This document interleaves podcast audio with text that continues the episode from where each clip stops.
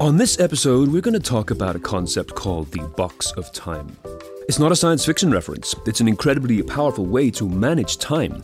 Not by making lists or prioritizing tasks, but by managing other people. That's the difference. But to do this, we must first talk about bonsai trees, because that's how the Cool Time Life podcast series works. The techniques focus on people and mnemonics, the way to remember these techniques that come from all around us. In this case, it's bonsai trees. Hello and welcome to Cool Time Life. I'm your host, Steve Prentice. Each of our Cool Time Life podcasts focuses on a topic dealing with people, productivity, technology, and life, and each offers a solution that you need to know about to thrive in today's increasingly busy world. The episodes in the Cool Time Life series are designed to be evergreen and are updated as needed, and an index is available at steveprentice.com under the podcast link. Now, if you've not seen a bonsai tree before, you can Google a bonsai, B O N S A I, to see a whole bunch of great images online. A bonsai tree is a perfectly normal tree, genetically speaking, that has been placed in a pot to restrain its growth. The pots are usually a few inches wide, and because a tree will only grow as far as the roots can extend, the hard edge of the pots stops the roots from going any further and therefore stops the tree from growing any taller. So, the art of bonsai is to maintain a perfectly healthy, genetically pure tree in a small scale. There are two different styles, generally speaking, one being Japanese and the other Chinese. The Japanese style generally favors shaping trees in a dramatic, windswept style, as you would find in nature, where the Chinese style, officially called Penjing, focuses more on a controlled and more symmetrical style, generally speaking. But regardless, a bonsai tree is a perfect tree. It's a perfectly natural living organism just held in check by the solidity of its surroundings. So, what does this have to do with people and time management? There is a substantial parallel here. People and trees are living creatures, and human beings also need and respond to delineations. Delineations help define limits, and limits help us stay alive. Here's an example. Let me take you back to high school gym class for a moment. Imagine yourself standing out on the soccer field or the football field, possibly on a frosty November morning for gym class, first period. You hear the coach telling you one of these two commands either go out there and give me 12 laps around the field, or go out there and start running until I tell you to stop. So, my question to you is which one of these commands is the lesser of the two evils? Most people will say that the first one is the lesser of two evils. 12 laps is less evil because at least it's finite. You can gauge the amount of energy required to get through this exercise, and that's a very important point. It is a known. It's a known fact. You know when you'll be able to stop. There is something here you can muster your energy around and you can get through this. Just get through these 12 laps in this cold air, and then it will be done. It is the anticipation of this finish line that allows people to do amazing things. If you didn't know when the ordeal would be over, your body would instinctively revert to a state of conservation, holding back from exerting too much energy out of the simple need to stay alive. Now, this all sounds pretty dramatic in a high school gym class scenario, but the point is no matter what the scenario is we're facing, whether we're stuck on the side of the road in an icy storm or dealing with gym class or facing yet another Zoom call, we as humans need to know when things are going to be over.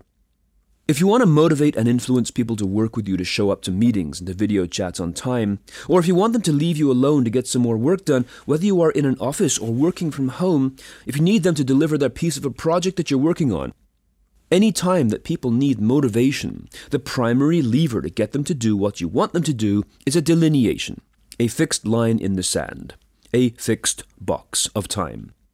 So let's apply this now to a live phone conversation. I have always felt that talking live with someone is much more time efficient than sending messages. In fact, one of the greatest wastes of time in the working world is the game of messaging ping pong. Whether it's email, SMS, or any sort of texting app, it comes down to a back and forth game. I send you a message, you send one back to me. If I'm in a meeting, my reply might be delayed, which might annoy you a little bit. Perhaps I don't quite understand the meaning of what you just texted. Text without context can be easily misconstrued.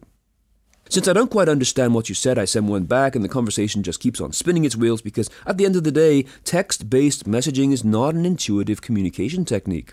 There's no subtlety, no context. It's a very sterile medium. That's why emojis were invented, to try and at least clarify some of this vagueness. So many situations could be much better handled if only we allow the time to speak live, one on one, face to face or voice to voice, over the phone, or over video chat like Zoom or Microsoft Teams. Whether the goal of the conversation is to solve a problem or get creative, to work together on something, or to simply inform someone, using vocal tone and body language to convey its meaning, the synergy comes from the meeting of two minds that can get things done far more efficiently than text alone ever could. So, what's the problem? Why is it so hard to get people to want to take that call? One of the main reasons is they don't know how long it's going to last. We're all busy. We don't have the time just to take calls of indefinite duration. So we let phone calls go to voicemail and we ask people, just send me an email. Now that's sad because a five minute or even 10 minute conversation will yield more creative or problem solving output than any number of emails you could possibly send. There's a synergy and a rhythm to live communication that gets much more done and tends to reinforce professional relationships at the same time. So, to motivate someone to want to take your call, the single best trick you can use is to let them know how long the call will be and then stick to it. It's not the agenda that is most important, it's when it's going to be over. This is not to say that an agenda or an objective is not important, but the expectation amongst most of your time starved colleagues is going to be that we can do this via email or text message. To make live conversation more important and more attractive in their minds, the most significant factor is when it's going to be over. So, this is what I call the box of time. It's just like that pot that holds the bonsai tree, or the knowledge that the gym class running task is 12 laps and no more.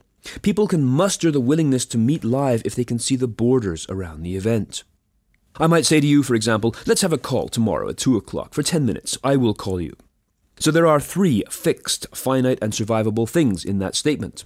One, the day that the call will happen two, the time the call will happen, and three, how long the call will be, and actually, four, who will initiate the call. So there are four fixed finite things in that message.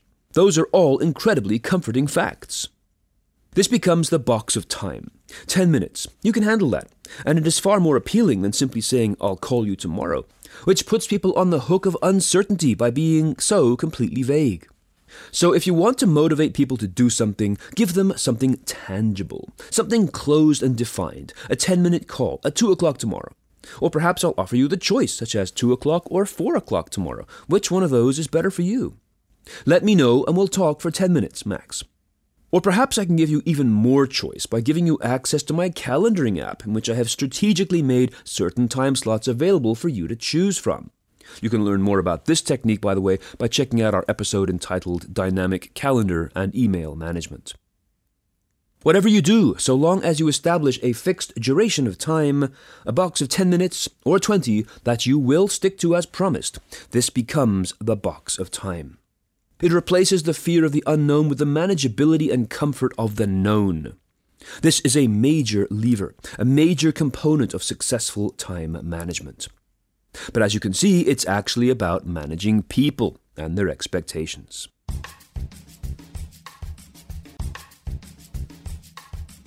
Have you ever felt compelled to respond to an email or a message at 11 o'clock at night?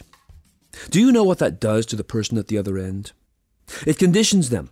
It conditions them to expect the same kind of behavior from you consistently, regularly, and forever. What seems to you to be simply just getting something off your desk, or perhaps providing excellent customer service, can actually condemn you to a lifetime and a lifestyle of the obligation to be constantly available 24 7. You condition people through your actions to expect the same kind of behavior constantly, which, in effect, takes control over your time out of your hands. There is a better way, one that allows you to be available, but on your terms and in a much more controllable manner. And this again is where the box of time comes to the rescue. That bonsai tree pot. As a single example, you can set up a published schedule that says, I'm available between 9 and 6 p.m. If you leave a voicemail or send me a message outside of those periods, I will get back to you at 9 o'clock or so tomorrow. Something like that. Something that sets up boundaries and manages people's expectations of when they can hear back from you, rather than forcing them to take matters into their own hands. Another technique is to use your calendar once again, leaving strategically placed empty zones where they can choose a time. Yes, that's called working by appointment. Doctors and lawyers do it. And why? Because they are taught on day one to value their time and not give it away. You can be like that too. You deserve to value your time. You can create available time slots on your internal calendar like Microsoft Outlook, or if you deal with a lot of external people, by using an online version of your calendar like Calendly.com. These tools make available boxes of time that your customers, whether they're internal or external, can not only pick and choose a time to connect with you, but are also aware of its duration. That's the box of time, once again. And they are satisfied because their needs and expectations are being met. The actual time availabilities that you set up are up to you, of course, but setting them up gives people something they can work with. It makes your calendar a tool of influence and productivity, not just an appointment diary. People can be flexible if they're given alternatives that they can live with. This is like water flowing around a rock in a stream. The water will move around the rock to find a path of lesser resistance. Your availability and non availability are the rocks in your stream. People can move their actions and expectations around these blockages, providing there is something else to go towards. Imagine you had to go to the dentist. Someone says to you, Hey, can we meet tomorrow at 10 o'clock? And you say, Sorry, no, I, have got a dental appointment. It's very unlikely that that person will say, Well, no problem, I'll just come with you and I'll sit in the chair next to you while you're having your teeth cleaned and we can speak while you're doing this. No, they'll wait until you come back because that is a suitable and acceptable rock in their stream. It's a suitable social excuse, and they can move around it, they can live with it, and life goes on. What I'm suggesting is the same principle can apply to other things. If you have some work you need to get done, some focus time you really need to focus without being disturbed, or you want to go home at a certain time, 5 o'clock, 6 o'clock, set up these boundaries. Condition people by publicizing and communicating these boundaries, respecting them yourself, and not falling prey to the temptation of responding to emails or responding to messages outside of those boundaries. Everything you do conditions other people. Even if you reject all of this advice and just go your own way, even if you choose not to condition people, you are still conditioning them through your actions. But remember, human beings like to be led. They like to be guided. They thrive on the comfort of a known fact as opposed to an unknown one. Knowing I have a video chat appointment with you tomorrow at 10 o'clock is far more comfortable than not knowing when we will be able to connect. 10 o'clock tomorrow might feel far away, but it's something that we can live with, something we can anticipate and count on. There's great value in that. Not only in the context of the meeting itself, but more importantly, in the context of our relationship. This is your chance to guide and influence other people through the box of time.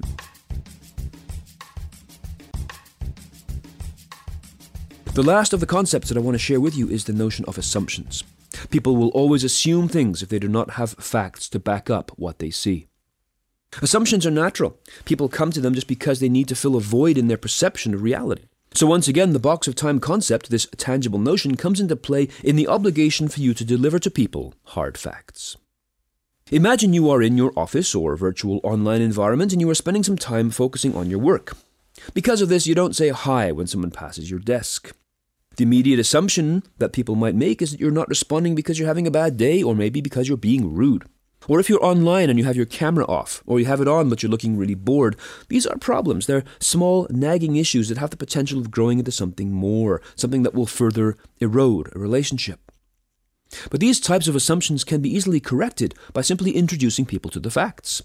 Guide them, for example, if you're looking to schedule some focused time in your day, time when you are unavailable, or if you need to leave your workplace at a certain time, or if you want to leave your Zoom camera off to preserve bandwidth or reduce eye fatigue, a very real problem, by the way, then take the initiative and deliver the facts that will remove people's instantaneous and erroneous assumptions. You must bring up the facts to meet this type of fear response that is giving people the wrong impression. All of these concepts in this podcast come up to one thing, really, which is that the known always beats the unknown. But the human mind is such that when it does not know something, it seeks an answer wherever it can find it. If you are looking to guide people, give them a box, give them a fixed, finite duration. Answer the question when will it be over? When you're calling a meeting, the agenda is not the most important item of the meeting. The agenda should have already been agreed upon, that's why we have this meeting. The most important thing that will make them show up on time, ready and engaged, once again, is when is it going to be over? When will this meeting be done? That's what's going to allow them to muster the energy and stamina to get through this event. Just like the 12 laps around the field. When you have a phone call, when you have any sort of interaction, think that the first thing that comes to their ears and to their awareness is when will this be over? That is the primary motivator of human action. So, there you have it, my little podcast about the box of time, and how a little delineation goes a long way towards managing people's expectations and getting them to work with your priorities. If you have a comment about this podcast or a concept you would like to hear in a future episode, you can drop me a line through the contact form at steveprentice.com, where you can also find my social media links and a list of my books. A full listing of past episodes is available at steveprentice.com under the podcast tab. I update the episodes regularly so that the concepts do not get dated as time goes by. So check them out and download whatever feels good. And if you feel you are getting value from this series, please do leave a review at your podcast platform. And if you want to, you can support us on Patreon. Contributions from our listeners allow me and my team to spend more time researching and preparing our podcast series. So if that feels fair to you, please visit patreon.com slash Steve Prentice. S-T-E-V-E P-R-E-N-T-I-C-E. So until next time, I am Steve Prentice. Stay safe, and thanks for listening.